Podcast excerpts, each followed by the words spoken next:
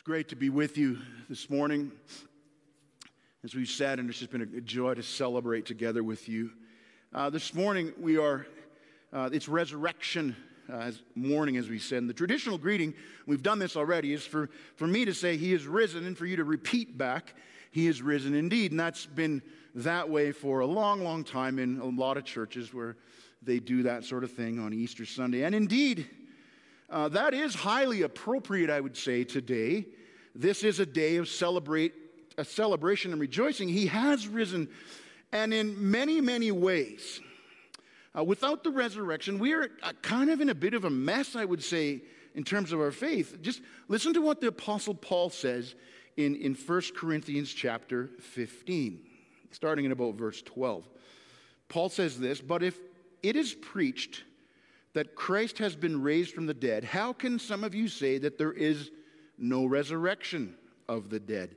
If there is no resurrection of the dead, then not even Christ has been raised.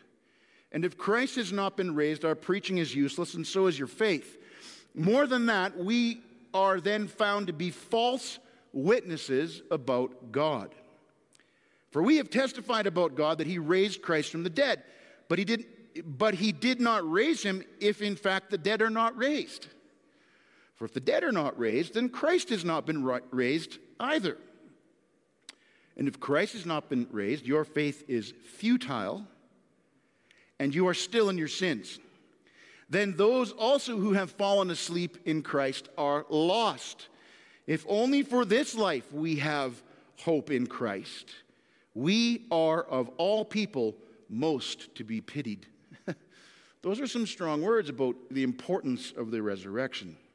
So you could reasonably expect that any preacher or teacher of Scripture would and should seize this moment, seize this morning to, you know, hammer home that point, or at least try as best he or she can do. Bring to the foreground, if you will, create the connect to the hope and life that is ours due to a resurrected and real Christ Jesus. That's our job.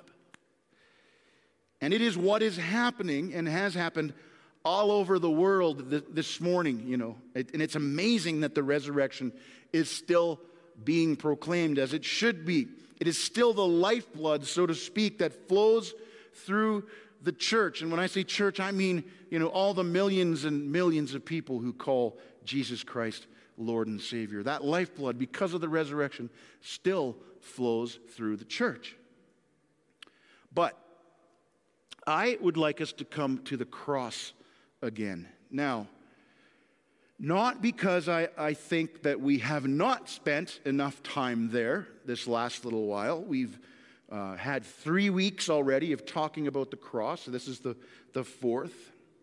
Not that we haven't spent enough time dwelling on it or the events of, you know, this Passion Week leading up to Good Friday and the crucifixion. Not that it's not embedded deeply enough in what, you know, you might call our collective psyche. I think when we talk about the cross, we understand generally, but there's still lots to learn.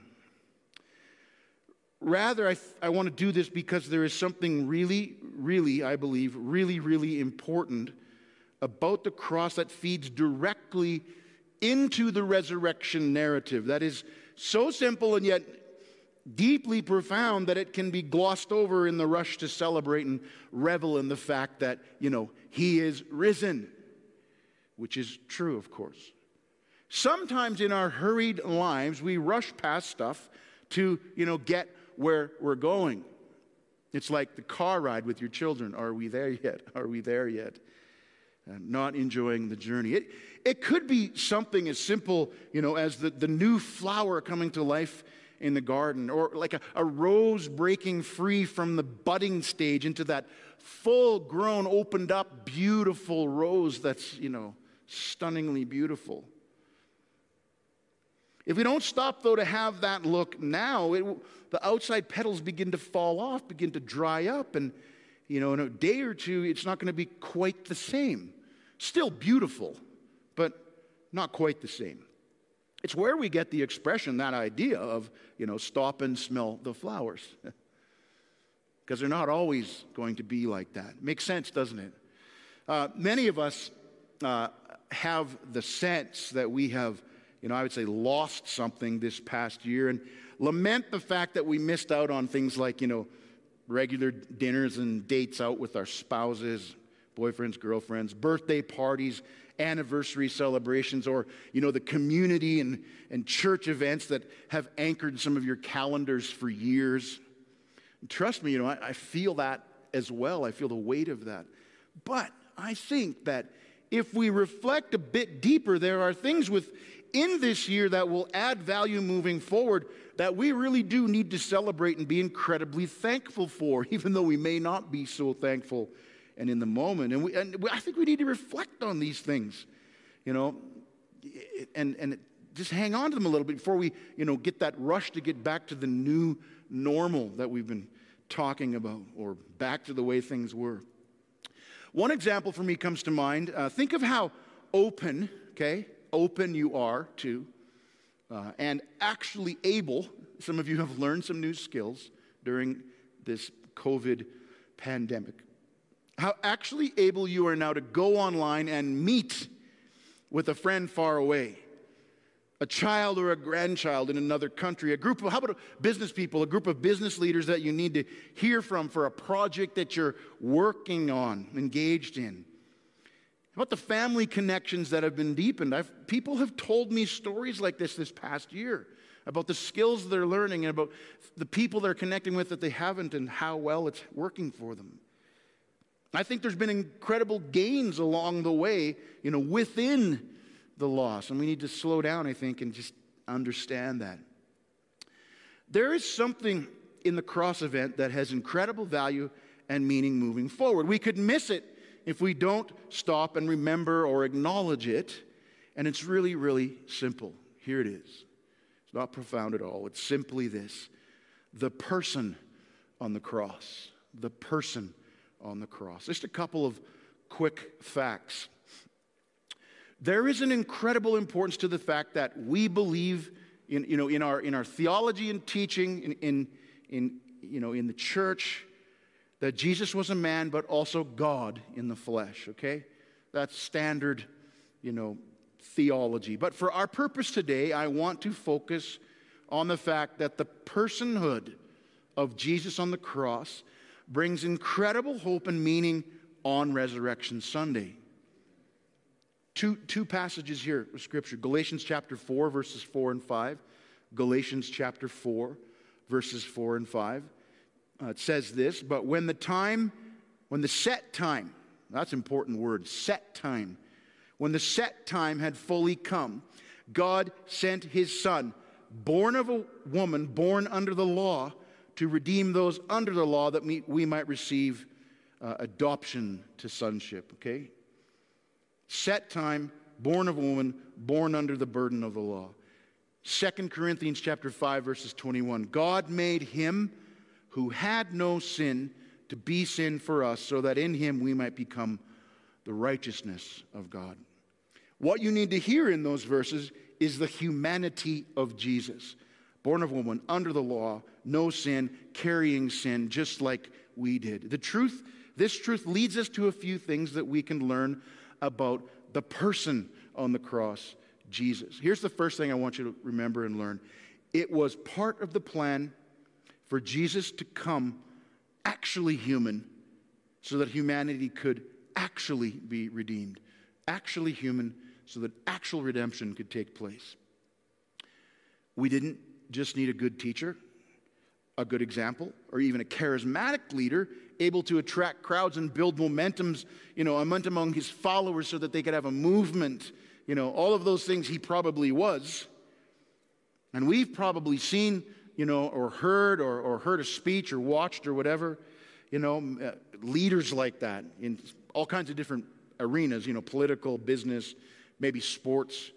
And you've probably heard people say things like, you know, I'd go to war for him, or I'd take a bullet for her. I'd follow them to hell and back if they asked. You know, you ever heard people say stuff like that? Whether, you know, they really would or not, I don't, I don't know when push came to shove. But I'm sure that the followers of Jesus expressed similar sentiments.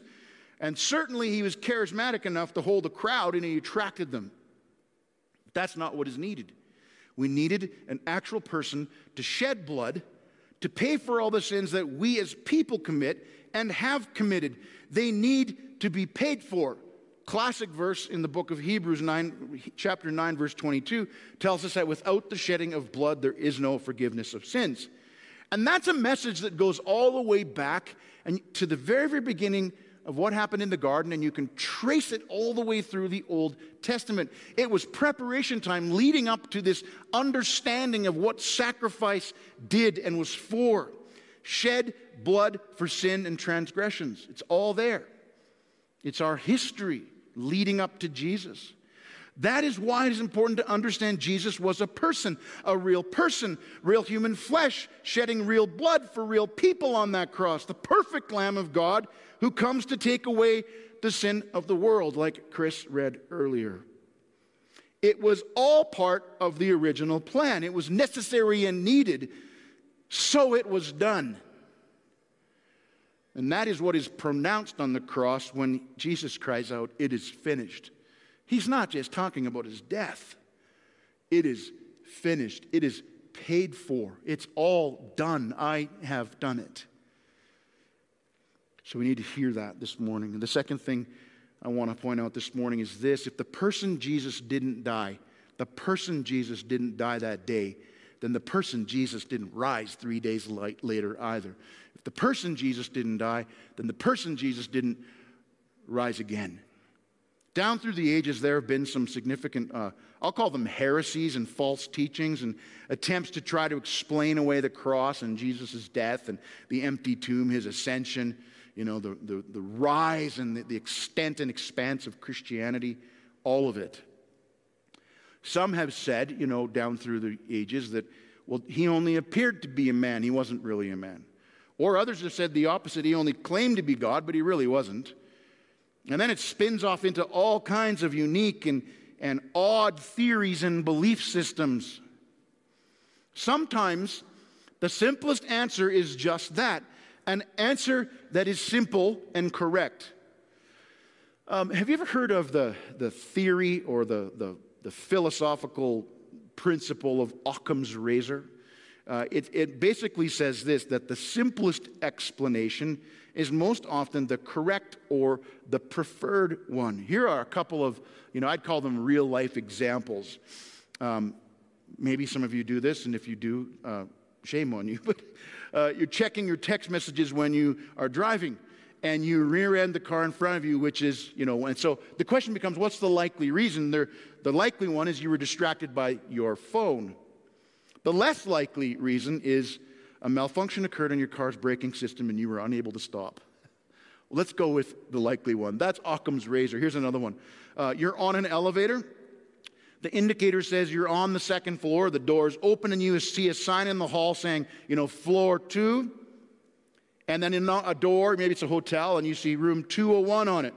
And the door closes, and you feel movement. And the indicator says you're on the third floor, and the door opens. You see a sign in the hall saying, floor three, and you get the picture, right? Number on it is 301.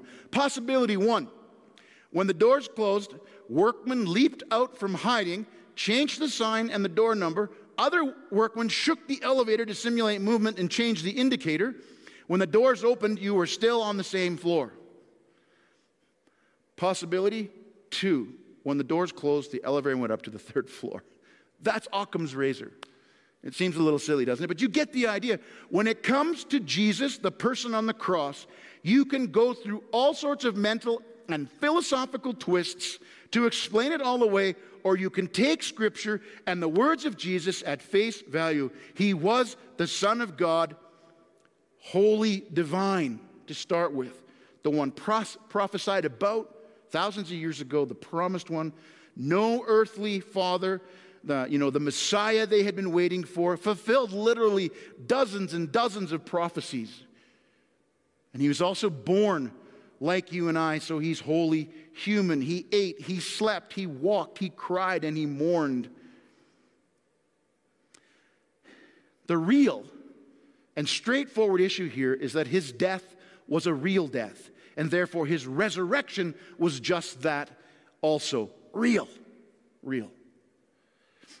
If Jesus was some sort of spiritual ghost walking the earth, then his death was a fake death. And then to his resurrection was just that as well fake. And subsequently, we are all wasting our time with all of this. It's a big old waste of time and waste of money. To be pitied, as Paul said. But we know for a fact that Jesus didn't walk among them just as some sort of, you know, apparition or ghost after he was raised. He ate breakfast on the beach with them. He invited Thomas to touch his wounded side. True, he was different than before, but he was on his way to heaven in a little while. He was moving towards a glorified uh, state. But make no mistake, it was really him, and they recognized him as the person Jesus. And Jesus said so himself. Luke chapter 24, verse 39.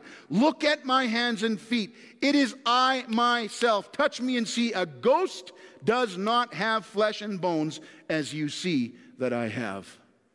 Jesus said it himself. So the person of Jesus died, the person of Jesus was resurrected, and the person of Jesus walked among them for 40 days before he ascended and returned to his eternal home, the place that he came from in the first place to become a person and walk among us. You've heard of C.S. Lewis. Uh, Lewis. He, he wrote this uh, tremendous uh, book on Christian you know, understanding and thinking called Mere Christianity, and he said this The man in Christ rose again, not only the God. And that is the whole point. Powerful. So let me move towards wrapping this up. Last thing I want us to understand leads right into resurrection is Jesus, the person, anchors our faith and our future. The real reason we celebrate today is that the resurrection of Jesus, who walked this earth not just like us, but as us, guarantees certain outcomes that anchor our faith and our future. The truth is, Jesus defeated death, he rose to life. And in doing so, guaranteed that we too would rise again. That's what Paul was teaching to the Corinthian church, and what we read a little while ago too when he taught it to the Romans in chapter 6 of Romans. We don't have a futile faith. Rather, we have a faith with a future and a hope. He is the archetype, if you will, the original one, the one whose death paves the way for the resurrection of us all. And again, Romans chapter 6, that's the symbolism in baptism that is so powerful. Buried with him in death and raised to new life in his name, both now and forevermore. And Jesus, the man on the cross, did this for us in our place, not only as the Son of God, but also as the Son of Man, so that we could place all our hope and trust in his power to save us also from the power of death and from the punishment required for our sins. This is the miracle of the cross and then the subsequent resurrection. It is why we rejoice this morning. And Paul actually says, I'll repeat it, if that isn't true, then we are to be pitied more than all men. But we are not pitied because we have a Savior who can full, we can fully place our trust in. We have a Savior who is able to understand us in all of our weaknesses because he too once walked this earth.